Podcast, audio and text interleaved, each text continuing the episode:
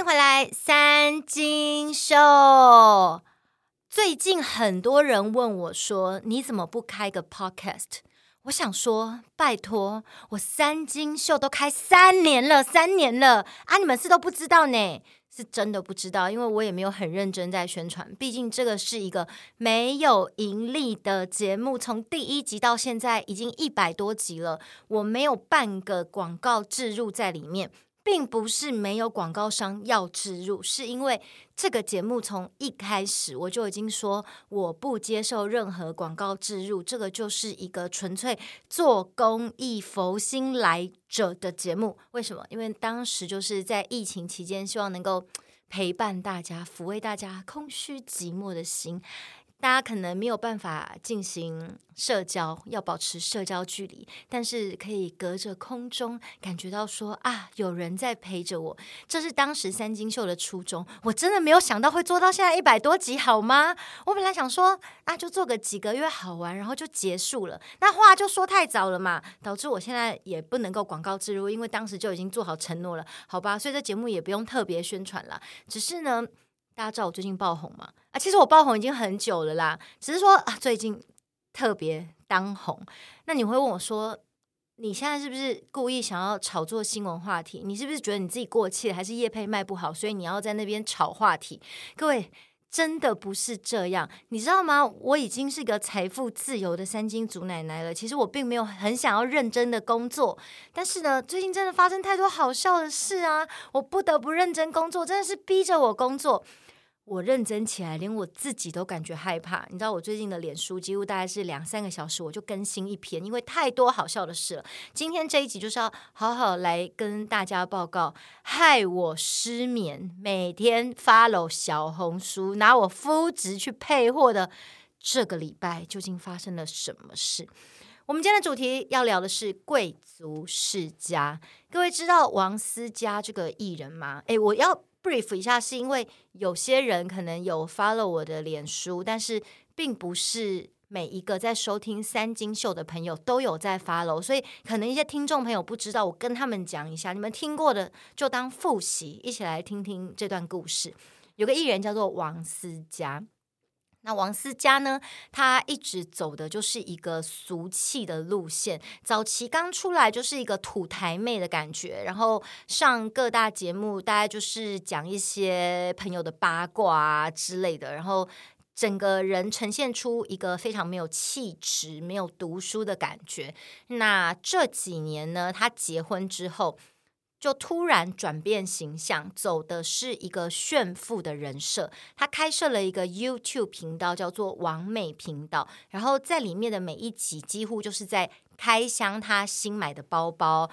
你就会觉得说，天哪，他是不是非常的有钱？因为他买每一个包包都让你觉得 Oh my god， 这么丑的东西到底谁会买？但他就是会买。比如说他非常钟爱死亡芭比粉这个颜色，所以呢，几乎每一个包包他都会买死亡芭比粉。各位，你知道什么叫死亡芭比粉吗？就粉色有分很多种粉，有的粉红是那种公主的粉红，有的粉红是那种少女的粉红。死亡芭比粉就是一种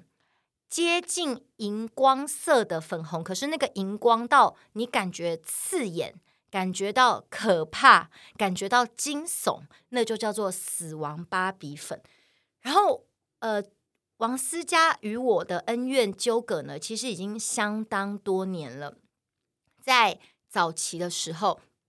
我曾经因为吴宗宪说他要封杀我演艺圈其他的朋友，所以叫我去上他的小明星大跟班跟他和解。因为我曾经发表就是呃，有些人拿吴宗宪跟韩国的一个国民 M C 刘在石比，然后我就说他根本没有办法跟刘在石比，因为刘在石没有像吴宗宪这样屡屡传出这种耍大牌啊还有迟到这些记录。然后就吴宗宪就整个气扑扑，就在那边说什么他没有迟到，拜托，他迟到也不是我讲的，你去查，在之前就有非常多人出来爆料他迟到，而且都是那些艺人讲的。但是吴宗宪不敢针对他，只敢针对当时还算就是刚爆红，还算是半个路人的我。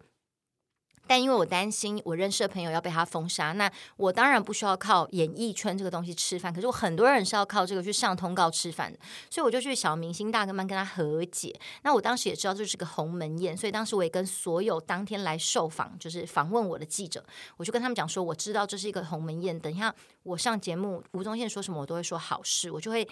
以一个弱者的身份来跟他和解，然后我也不会想要呛他，因为这个社会是同情弱者的。那此时此刻我需要的就是这样子的形象，因为呃总是会有脑袋清楚的人因为同情我就会来关心我，看看说我到底在讲些什么东西。如果今天是一个很强势的姿态上他的节目的话，在当下对我其实不是一件好事。当天的那个节目呢，就是吴宗宪就请了非常多演艺圈可以说是沆瀣一气的共犯，然后一起来霸凌我。对，我就是黑暗荣耀里面的文童莹，各位，他们就是刻意的霸凌我，就每一个人 一, 一人一句的数落我，然后也不让我好好的把我想要表达的内容完整的讲完。但是你现在如果回去看，你就会知道说我我就是被霸凌的人，而且我就是很积极的想要表达一个很正确的思想，就是业配可以，但是不要骗人，你要诚实。如果你明明是人家业配，然后你骗人家说我是自己买的来卖东西，我觉得这真的是非常不可取的一件事情。但因为这些人都是共犯，你知道他们都是这样在卖东西的，所以他们就每一个人都开始用各种歪理来讲。当天的来宾就有王思佳，那还有其他人，这些人呢当然就是一个一个也人设翻车了，就一个一个被我的诅咒蜡烛给烧到，都得到了报应。那王思佳呢，其实呃，这个节目结束之后，他是当天就是最严重在霸凌的人。这个节目结束之后呢，我当然就会针对他嘛，所以呢在中间就有传出一些，比如说他说他出专辑，然后呢他就大骂他的造型师说为什么我不能够像泫雅，你这件衣服怎么都不像泫雅。但问题是你知道他那个气质，他不管穿什么看起来就是假的嘛，山寨版的泫雅嘛，你就会觉得说他不是衣服的问题，是人的问题。那王思佳呢，就是当时我发表这个，他还有特别来我的板上呛我，然后就说你有什么演艺圈的代表作，我可是出过五张专辑。我就想说 Oh my god， 你出五张专辑我们竟然还不知道，而且你还出到了五张。然后他那个呃，唱片就是走那种电音的路线，反正就是搞得非常的四不像，不管做什么都想要抄袭人家。然后呢，王思佳也曾经业配某一个美白霜，然后他的业配词是讲说擦了这个你就可以黑人变白人。我就想说现在是怎样，以前雅诗兰黛会说什么它可以改变基因，但是改变基因这个东西已经被卫生局罚了不知道多少次了，但是王思佳这才是真正的改变基因，它可以让你黑人变成白人，你知道吗？ D N A 是没有办法被改变的，它竟然可以让你人种产生变化呢。所以我当时也是不断的在讲王思佳，就是第一个业配就是非常的浮夸，然后非常的喜欢抄袭。好了，现在他整个人设翻车，翻车最大的理由来自于在最近他上了《女人我最大》那一集的节目，是在炫富，让贵妇们来炫耀自己的包包。王思佳带了四个爱马仕的包包到节目上去，然后就炫耀说啊这个包怎么样怎么样这样子，然后每个包包都有被拍特写，很近的近 cut。 被中国的网友发现说王思佳的包包有问题，什么问题？看起来很像假包。于是中国网友发挥侦探打破砂锅问到底的精神，去找了很多真的包包来进行对比，发现说它长得跟真的包包差很多。比如说真的包包缝线非常的细致，王思佳的那种低仿包它就是粗粗的一条在那边，然后真的包包上面爱马仕的那个凯利包上面的那个上盖那个线也是修得非常的漂亮，是很漂亮的那种方形。王思佳的那个看起来它的那个长方形就是长得跟别人不太一样。甚至呢有中国的网友发现其中有一款爱马仕的 Lindy 包，那一款包呢爱马仕根本没有出过那个颜色配那个扣，那个 Lindy 包是一个樱花粉的颜色。所以大陆的网友又开始继续的发挥他们追根究底的精神，再继续的去挖出更多王思佳有问题的东西，不只只有爱马仕，甚至包括了他一直在他的网美频道炫富的 Chanel， 他常常动不动都买一些看起来非常惊悚的 Chanel， 就死亡芭比粉，或是那种你想说这东西怎么可能会有人买，但是王思佳就是买了。有网友发现这些 Chanel 大部分应该也可以说是九成五以上都是假的，假的程度到什么呢？比如说 Chanel 它的那个双 C，他的双 C 可能会在那个缝线里面做得非常的精致，王思佳的那个双 C 就会突出那个缝线。他不只是包包有问题，他连耳环都有问题。 Chanel 正版的耳环就是 Chanel 这样子，正版的耳环上面是七颗钻，王思佳只有五颗钻。不止 Chanel 的耳环，现在更发现说他连 Nike 的球鞋都是假货，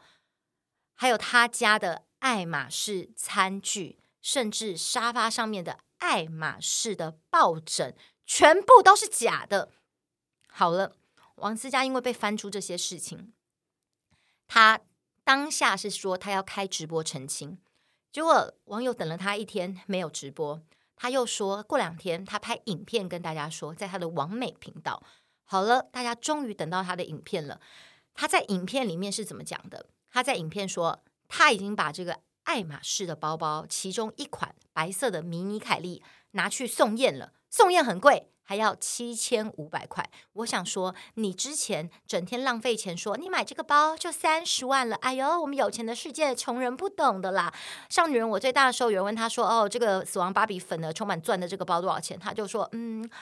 嗯，五十万以上，你你随便买个东西就五五六十万，然后你今天送个宴七千五，你在那边嫌贵，好了就不说。他拿去送宴，明明我们在讨论的是他那四个爱马仕的包包都有问题，甚至有一个根本没有出那个颜色那个扣，但他只送宴其中的一个包。他说他这个包是跟代购买的，买了九十万。如果今天代购骗他，他要弄代购祖宗十八代。这句话言犹在耳，马上他公布这影片没多久，被网友发出翻出来了。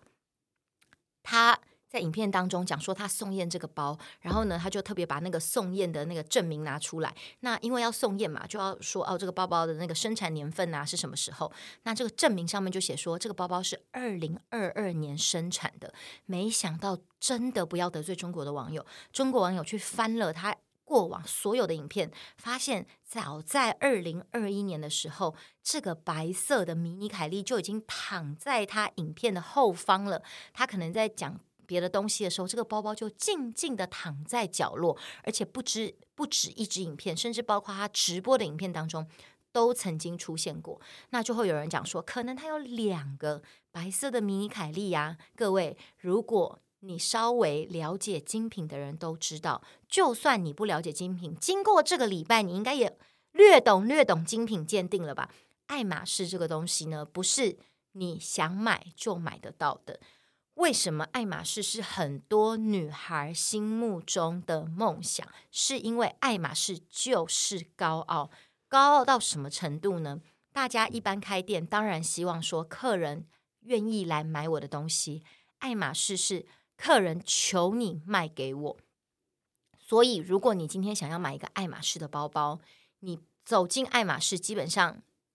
柜姐 S A 是不会理你的。你必须要先买很多爱马仕的周边，这种在业内他们叫做配货。买什么样的周边呢？很丑的烛台，莫名其妙超难用的口红，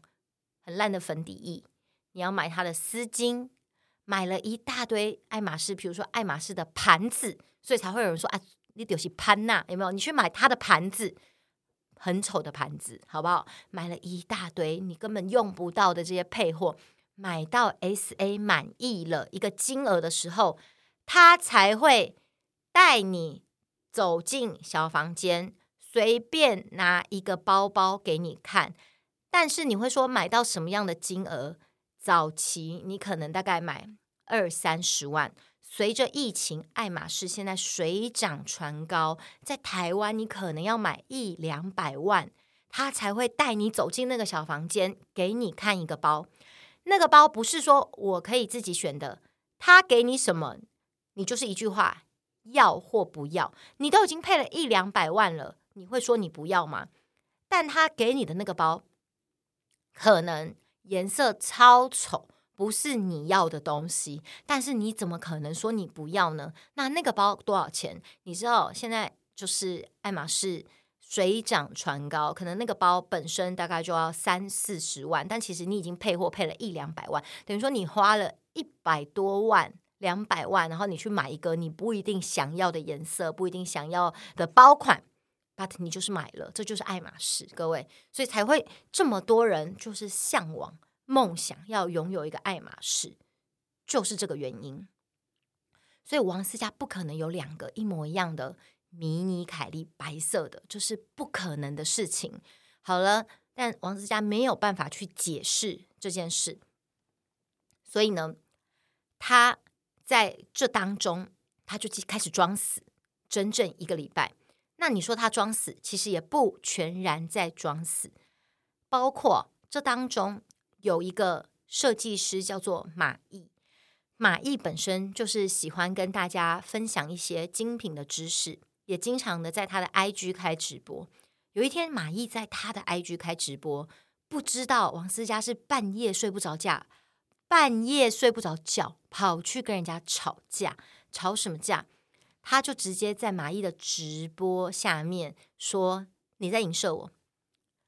有种跟我一起去柜上看，去星光三月啦，要不要出来订购机？他开始在他的底下不断的留言呛他。马毅就跟他讲说，我只是在分享精品的知识，我没有在影射你，但他还是继续骂，最后把人家骂哭，然后直播就下线。 OK， 你就会看到他是一个非常嚣张的态度在面对这件事情，但是面对小红书上这样铺天盖地把他整个家翻了遍，发现几乎都是假货，他半句话都说不出来，只敢去欺负一个小小的设计师。然后在前几天，王思佳终于开了直播面对这件事情。我们要说面对，但她也没有正面去面对，因为刚好适逢母亲节，她开直播大概就是要跟大家讲说，这个包验的结果出来了，是真的包。那当然，因为网友早就发现说，你去送验的是二零二二，但这个包二零二一就在了，所以合理的怀疑这两天的时间，就是他沉寂两天时间是忙着去借一个真的包包来验。好，那他说这个包是真的包，接下来都不重要。他说，我从来没有要立什么炫富人设，我没有说过我是贵妇，我没有说过我是名媛。那他之前的网美频道每一个影片都在炫富是怎么回事，整天呛说你们这些穷人不懂啦。有人之前质疑他一个 Fendi 的帽子是假的，他直接气扑扑的打电话给那个 Fendi 的柜姐，然后拿出他在 Fendi 买的那个发票，然后就说，我以后是不是要一张一张的裱框啦，省得哪天哦，哟你这个小贱人哦，说哎呦你这个包我没看过哟，啊你没看过啊，就是因为你眼界小，你要多出去这个世界上走走，什么都是真的，只有你是假的。整天这样呛别人，然后呛说有钱人世界穷人不懂，然后他告诉我们说他没有立贵妇人设，你信吗？然后呢他就在那边开始哭诉说，整个直播都在哭，然后边哭边读稿，就在那边讲说他的包包有些自己买，有有很多都是朋友送他的。拜托，他之前曾经上过唐老师的节目，在那个节目里面他亲口讲说，他的包包都是自己喜欢自己买的，不像很多人是去跟别人借的。结果他忘了他自己讲过的话，你知道人说谎说久了，你就会忘记自己曾经说过的话。他之前也曾经呢，在他自己的影片当中，他有两个 Chanel 是同款但不同颜色，一款是黑的，然后一款是粉红色的。他在他自己的频道里面，他讲说，哦，这个粉红色的包呢，是因为呢，就是呃，他有朋友看到啊，然后就说啊，这上面就是写着你的名字啊，你一定要买它，所以他就去买了这个包。然后结果同一个包包，他带到女人我最大讲的故事变成说，这个包包他朋友看到，然后呢他朋友呢就是串通他的老公，然后买来送给他，所以多少钱他也不知道。一个包包两个故事耶，各位，所以他已经说谎说到自己都不记得了。好了，那他现在呢就是完完全全的人设翻车，可是他完全没有去面对自己的错误，反而是不断的狡辩，把这些事情推给代购，推给他的朋友。他在之前的影片中他有提到说，假设这个包是假的，我弄代购祖宗十八代啦，结果今天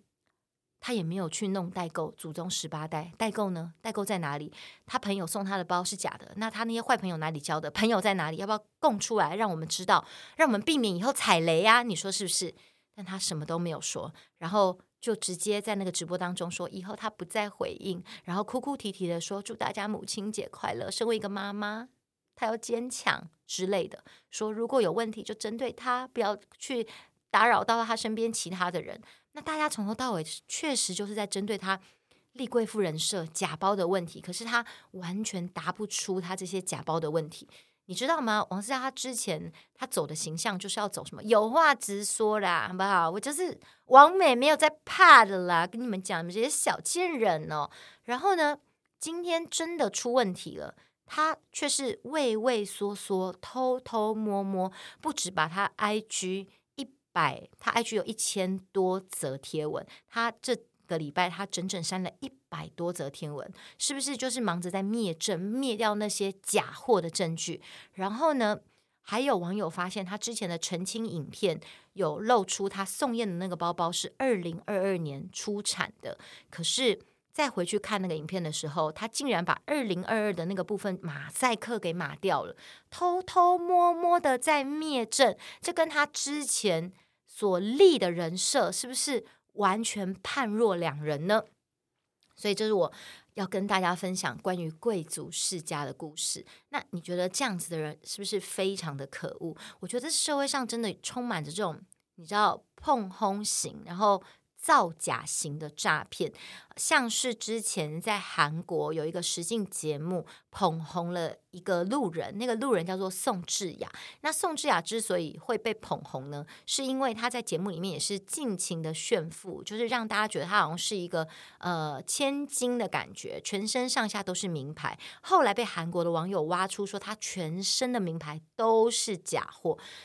宋智雅的处理方式是她第一时间就道歉，然后就沉寂了一段时间，他完全坦然面对他自己的错误，也没有任何狡辩。最近又开始复出了，当然就是声势没有之前浩大，因为他毕竟就是有一个极大的黑料在他的身上。但是王思佳面对假货，他不是诚心的跟整个社会道歉，他是不断的狡辩。但你有没有觉得我们台湾大部分的民众是理盲而且滥情的？他们就会讲说他都已经道歉了，不然你还想怎样？是要把人逼死是不是？他没有真心的在道歉呢，他只是不断的在狡辩呢，各位。那你就会想说台湾就是有太多这样的民众，我们在纵容他，所以很多诈欺犯他们就会觉得啊，我骗一下有什么关系？因为我之前在两三年前我就在怀疑说王思佳什么时候突然变得这么有钱了，他不过是一个通告艺人，通告艺人的收入能有多少？他哪有可能整天在那边乱买东西？以他乱买的那个程度来看，他光是买包包就买了好几千万了，这有可能吗？他的收入根本没有办法支付他这样子的支出，更甚者他也不是嫁什么真正的富豪，因为如果是真正的富豪早就出来炫耀她老公到底有多有钱了，你连她老公是谁其实真的也都不知道。虽然很多网友就幻想说她老公应该很有钱才有办法支应她这样的支出，可是问题是没有任何证据能够证明她老公老公到底是什么样子的状态嘛，对不对？所以我之前就在怀疑说王思佳她怎么敢，如果是假货的话他应该不敢这样子明目张胆，然后拍影片这样子炫耀吧，那样很丢脸吧。但事实证明不止力宏敢，思佳更敢，世家九四敢，超级敢的。为什么他这么敢？因为他赌大部分的人不会去查证，很多东西大家看影片笑一笑娱乐一下也就过了，没有人会真的认真的去看说这个包包的缝线，这个包包那个 Chanel 的那个双 C 到底有没有露出那个线外，大部分的人没有那么认真去看，再加上他也没那么红。如果今天你是蔡依林的等级，你真的台湾你这么的红，你周杰伦好不好，当然会有人认真去看你带的东西。可是因为今天你只是一个通告艺人王思佳，所以大家可能就是哦看一下就这样过去了。他应该万万没有想到，好死不死去女人我最大被中国网友认真的去挖这件事。其实早在几年前中国网友就已经有怀疑过这个，但是因为他真的不够红，所以这件事情没有被继续挖下去。就是因为女人我最大压死骆驼的最后一根稻草来了，我们才发现竟然是满屋子的假货。那你就会发现说，这个社会上其实大部分的骗子都是这么敢，因为他赌你不会去查证，他觉得大家没有那种吃饱太闲，好不好？所以呢，我个人觉得每一个人我们都应该要对所有事情抱持着怀疑。比如说王思佳出事之后，她的好姐妹天后板妹第一时间出来切割她。王思佳代言了天后板妹的胶原蛋白，本来在天后板妹的版面上面就是王思佳的照片，第一时间她的照片被撤下来了。本来她这几天要去直播了，第一时间直播取消了。然后很多人就在讨论天后板妹，我就去看了一下天后板妹之前上小 S 的节目，讲说她一个月营业额六亿，一个月营业额六亿有可能吗？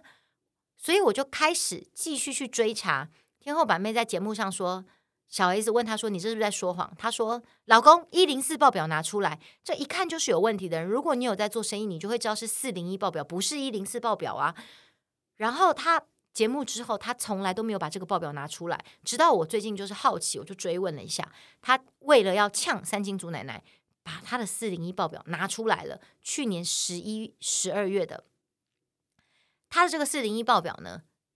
显示两个月他营业额是三亿多，缴了一千六百万左右的税，但是他就只有显露这个部分。然后我就再去追查，发现去年他上小 S 的节目，然后也是讲说他光双十一他税就缴了一千六百多万。可是呢，大家如果有在做生意有在开公司就知道四零一报表怎么看，你上面显现出来的营业额跟上面前面写的那个税额都不是最后你真正缴税的金额。为什么？因为公司会有所谓的进项，进项就是我进货的成本。假设举例来说，我这个东西我营业额我卖了一百万，可是我进货我进了五十万的货，对不对？等于说我还有扣除其他的成本，我就只有五十万的利润嘛，所以我缴营业税我就是缴那个五十万的那个利润那个部分，对不对？这样大家有理解吗？所以说天后板妹她绝对不可能真的缴了什么一千六百万的税，这件事情大家要理解。所以我继续追，我就想说那你完税不可能是一千六百万啊，那你完税单拿出来我们看一下。还有就是她的那个四零一报表上面呢，在第十七栏是退换货的部分，她退换货竟然是零。如果你营业额有三亿多，你不可能完全没有退换货。好了，反正弄到最后她终于把她的完税单拿出来了，结果他缴的税是砍半的。这个就是在碰红。那什么样子的人需要碰红？他想要利用炫富的形象来做生意的人。这个很像是张庭跟林瑞阳他们在中国搞微商，不就是整天在那边炫富，然后整天坐在一大堆人民币当中，然后买豪宅给你看，然后开名车，然后整天就是让大家看到说我就是这么的有钱。什么样子的形象？因为他要吸引很多加盟，有点类似像下线来帮他卖东西。这些下线会觉得哎，我如果加入他我来帮他卖东西的话，哦，我也可以像他一样有钱。这种程度非常的像是直销。天后板妹就是把中国这种微商的模式拿进台湾在做，那很多人还去相信他，觉得说要买他的东西。你知道微商的东西我不敢说都是烂货，但是它的成本势必要非常的低，因为它就是像直销的模式，它是一层一层，一只羊它剥很多层皮，所以它的成本如果过高的话，没有办法去剥那么多层皮。那最后这些东西是转嫁在谁的身上？消费者的身上。所以你要期待买到好东西，我要这边直接跟你说，我不敢说都是烂货，但我要说买到好东西很难，因为羊毛出在羊身上，这个东西成本就这么低，你到底要对它有什么样子的期待？甚至你看到天后板妹这样子，她卖减肥产品，她整个人肥咖呢，肥咖呢呢，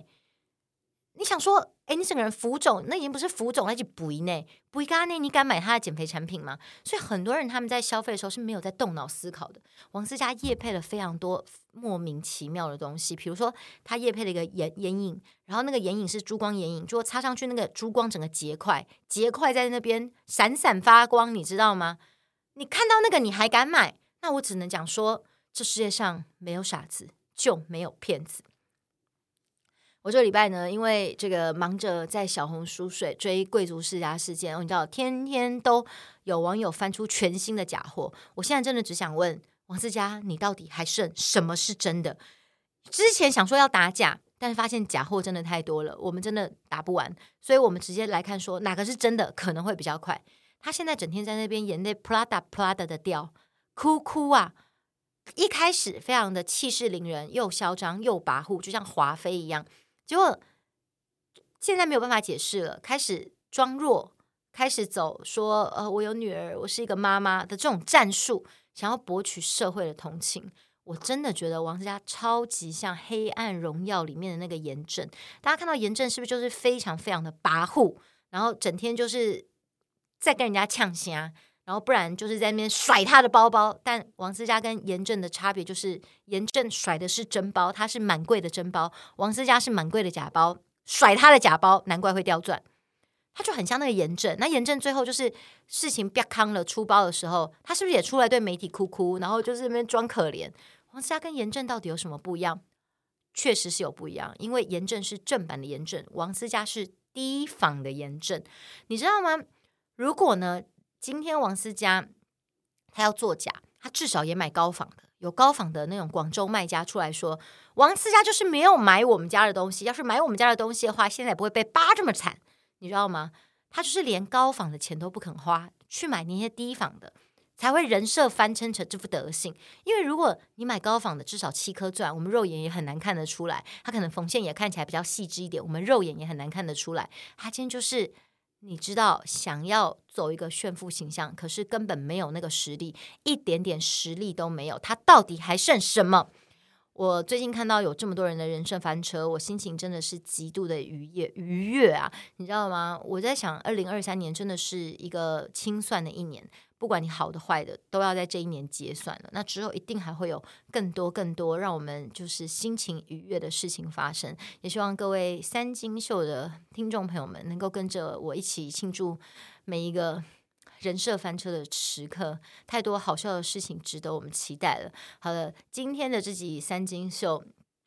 呃，之后我们可能也要停播两礼拜，因为我真的要出国了，我要飞东欧。那下一集的三金秀将会在我去东欧玩回来之后跟大家见面。大家真的不要期待三金秀会周更了，因为现在已经可以出国环游世界，三金祖奶奶要出国玩了。但非常的谢谢大家不离不弃，三金秀已经一百多集了，你始终都在，或是你新加入的朋友们，希望大家可以继续爱护这个没有在赚钱，在纯粹做公益的节目。你们都是弱势啊，我关怀你们啦，非常的谢谢大家收听三金秀，三金秀我们下集见喽，拜拜。